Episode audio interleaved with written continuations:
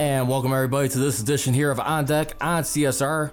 You can see uh, right now, uh, me, Charles Bridge Richey, and my co-host uh, with me as usual, Riis the Ruler. Riis, how you been? I'm doing good, man. How about yourself? Good. I hope everyone uh, enjoyed the beautiful uh, Friday. I know uh, yesterday was uh, Juneteenth, which uh, really uh, hit home for a lot of uh, Black lives, uh, pretty much yesterday. And uh, glad to hear a lot of peaceful uh, time. It definitely felt like yesterday was kind of like a healing day. So glad uh, to see things uh, finally kind of just have a, a nice little moment, solitude. Yeah, it was uh, it was good. You know me, uh, it was weird to me because you know it's been 155 years, and out of 150, it took 155 years for this to even be recognized. When when we got Independence Day, that since the day one, day one of independence, we've been celebrating on on like July 4th, and and I guess I don't know.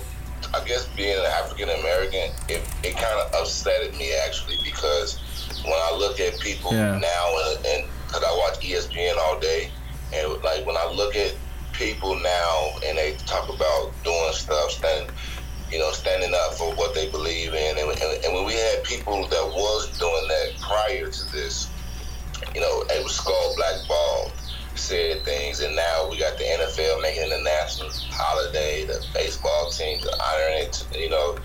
Now all these sports are making this a national holiday, you know, when it, it happened 155 years ago, and now you decided to make it right. Uh, great people like Colin Kaepernick was trying to stand up for what they believe in, lost jobs, Right. been being scrutinized, you know, being told that don't, you know, don't hire him, you know, and all that.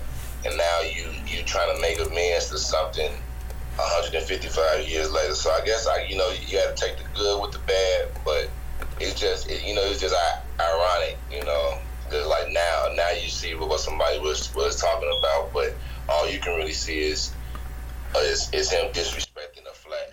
Well, I, I, I, I will say this. I don't mean to cut you off, but I really think what kind of like really helped got this uh, recognized for a lot of blacks, and kind of like when Colin Kaepernick protests. Just stay with me on this, if you will. But I think the timing worked out. Yeah, it's unfortunate you had to see another black man get killed by police or a black person that is, but I think for that happening on Memorial Day, you know what I'm saying? if this was like a regular everyday scenario, it probably might not have gotten as traction as it did. I think every day, don't get me wrong, it's always going to feel hit home for a lot of blacks, a lot of African Americans, any races or minorities when he sees stuff like this. But I think the timing, unfortunately, was spot on because now it's like it happens on a day where everyone's trying to enjoy a nice, peaceful holiday weekend. It occurs on Memorial Day. So I think that right there, if that makes any sense to you, I think really kind of like opened the dams open for a lot of people to react the way they did. It's like this is on a holiday. This is once again another case of white supremacism, like uh, dealing out on ruly punishment on blacks. I think that right there, I think when Ka- Kaepernick did it, I think just the timing was just just was just at a wrong time. Well, just at a bad time where not too many people were giving any two cents to that. I mean, as far as like owners, executives, and companies, does that make any sense to you? Because it happened on Memorial Day. It's getting a lot more traction now, where people say, you know what, enough is enough. It happened on this. I really think, ironically, what happened and what made it, well, what what made this really be noticed because this was like the riots in '60s. I really think that the that that the uh, that riot, the looting. I think the looting for two days and then come together. State every state was marching like I don't know if it'll be because of Memorial Day, but I just think that it was the it was the reaction. Like you know, like somebody. No, but I guess I guess my point was that Memorial Day kind of helped like set it up for people to react later on that week at the end of the week to start with like protesting downtown, maybe some people doing violent things, the looting or whatever. That's what I'm saying. I I, I think Memorial Day kind of started because it's on a national holiday and people were reading that, trying to see what kind of like uh, punishment the police officers were gonna face, and all parties that's you know like were responsible for him dying. What I'm saying is, it took a moment for them to sink in to see what happened after the smoke cleared. Just you know what, it's like no, excuse my language, but like fuck that. It's like you know we're not gonna keep taking this anymore. That's what I'm saying. I'm just saying it, it, it kind of propelled it. If, it, if this was another day, if this was another day, I'm not sure if we probably be seeing the same reaction of like people being outraged. That's what I'm saying. I'm not saying people wouldn't be outraged, but it happened on this time. People let it sink in for pretty much about a week, and it's just like, nah, that that's not happening no more. That's what I mean. I wouldn't know about it, but I really, to me, I really think it was the looting, and then right after right. looting, it was the marches, you know, yeah. and, and and it was more of the enough was enough. I, you know, the Memorial Day did have have its point to it, but the looting to me really bothered because it was it, it, was nationwide looting. It was nationwide, and, and the nation knew they could not afford looting for that long. And then there was the peaceful marches right after that, and I just think it was, it was just brought to light, and uh, it just it just showed America that it was just tired. Like enough is enough, you know. And, and then uh, you know, like I said, George Floyd had to you know die, but it's been the same thing for years, and now we just now waking up to it, you know, and, and we stopped just hitting the snooze button. But like I said, I'm, I'm glad, and, and, and I didn't think I'd be alive to see any changes like this. But I think this might be the, the a big change. Turning point, yeah. And, you know, I watched the TV, like I said. They had interviewed uh, Kyler Murray, everybody that's the quarterback for the Arizona Cardinals, his second season. He's not even going to, him and a lot of other, you know, players and all basketball nationwide are saying that they're going to, you know, not stand for the national anthem. And it's not being talked about now, it's being honored. You know, I guess that's Colin Kaepernick was like the Martin Luther King in a sense. Like, you know, sometimes somebody has to fall for, for us all to build up. And I know he did back then, and, and, you know, it wasn't looked upon as good.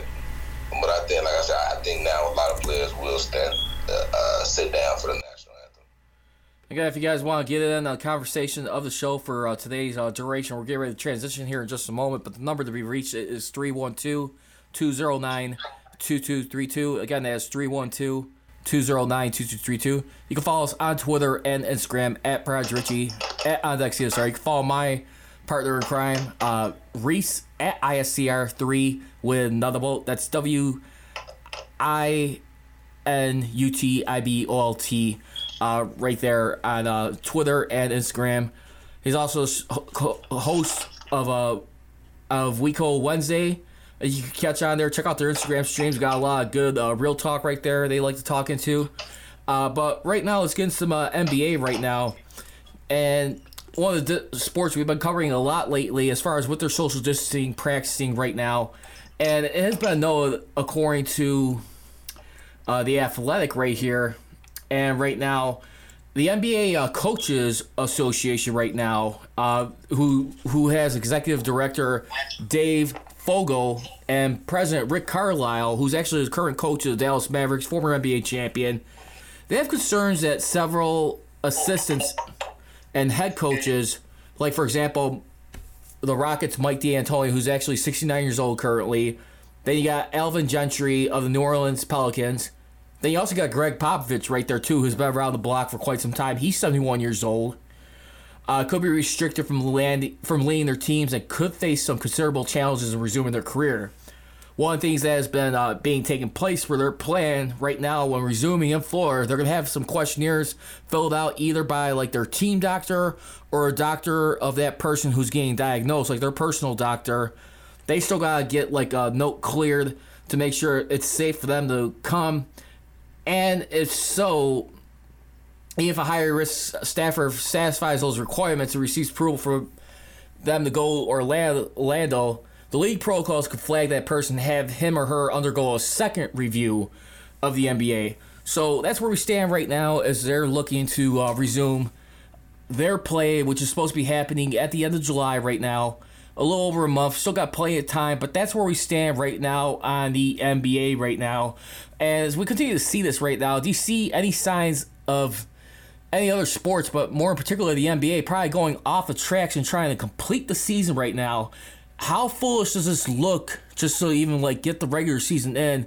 I still maintain they should just go straight into the playoffs. You prolonging it this long. I mean, forget the regular season. Just do the expanded playoffs. I'm sorry. You, you, you, know what? Or you just expand it. What I would just do, I would just do 12 teams per each conference like the NHL. Why risk having to finish like like about almost 20 games left in the season when you got these protocols calling, calling for?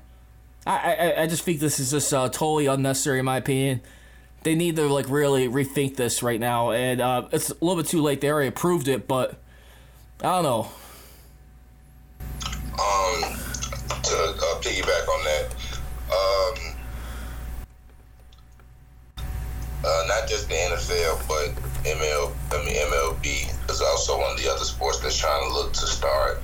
Will look to you know get back back into action.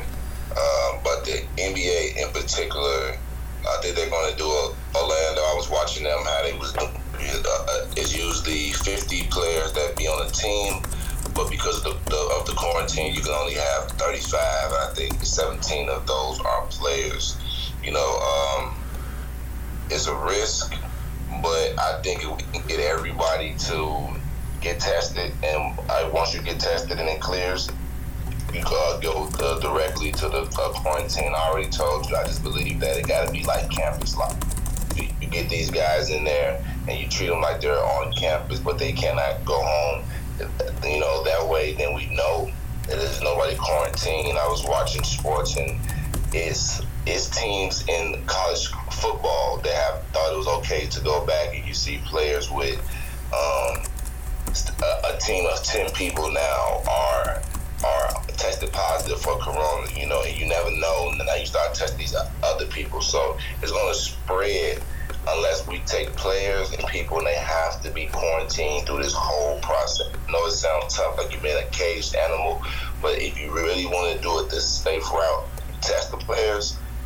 Once they come back uh, uh, good to go, the immediate you you send them. Even after you test them, you quarantine them. I think before and after the game sounds like more like what you're trying to go along the lines. No, no. If you just do it one time before, so like you know, you come in there, I test you, Rich, and yeah. You go, now you could go to Orlando to like another little hotel.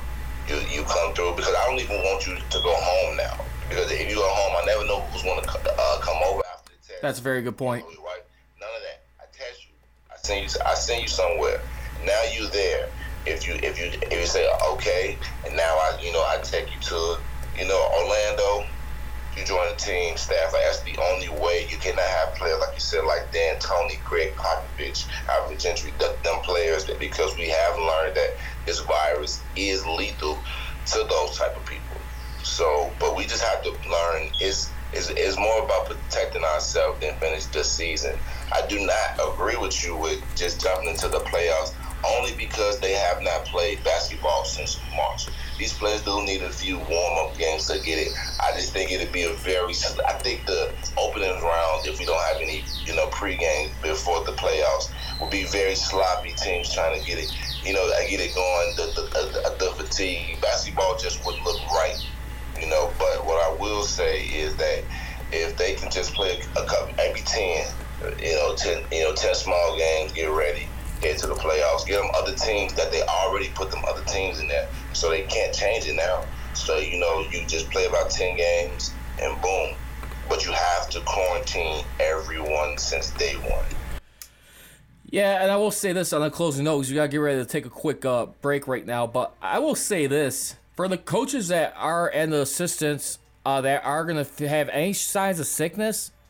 No offense, I'm at the point right now. Why don't you just do like football with the coordinators? Do you necessarily have to be on the bench or the sideline? Why can't you just be from a skybox somewhere? Or better yet, why not do this? Since we got our phones, since we got our social media, why can't we interact with our players, like with one of the players, your team captain, or whoever's on the bench, your your right-handed person, and then what you do, you put them on your uh, phone, your tablet, you vi- you uh, FaceTime each other like in between when your players are on the floor and you gotta call a timeout, you're FaceTiming either on your tablet or your cell phone. That would be my suggestion. Yeah, that's what I got. But I and I agree. Like it's it's distance. Like we have to make sure that we get this, but we have to be. Like I, I'm telling a lot of people, I really don't go a lot of places because of what's going on. Because I tell people that it just went from Corona to you know Black Lives Matter, and we just forgot about Corona. I said every day, like Corona is is going down, but we cannot just get ignorant at this time. We got to protect ourselves, protect our family, protect other people. Let's go back to reality with with safeness and health. Yeah, Yes, at the, at the end of the day. Us. You know, it's about everybody around us, so we have to be conscious of what we're doing.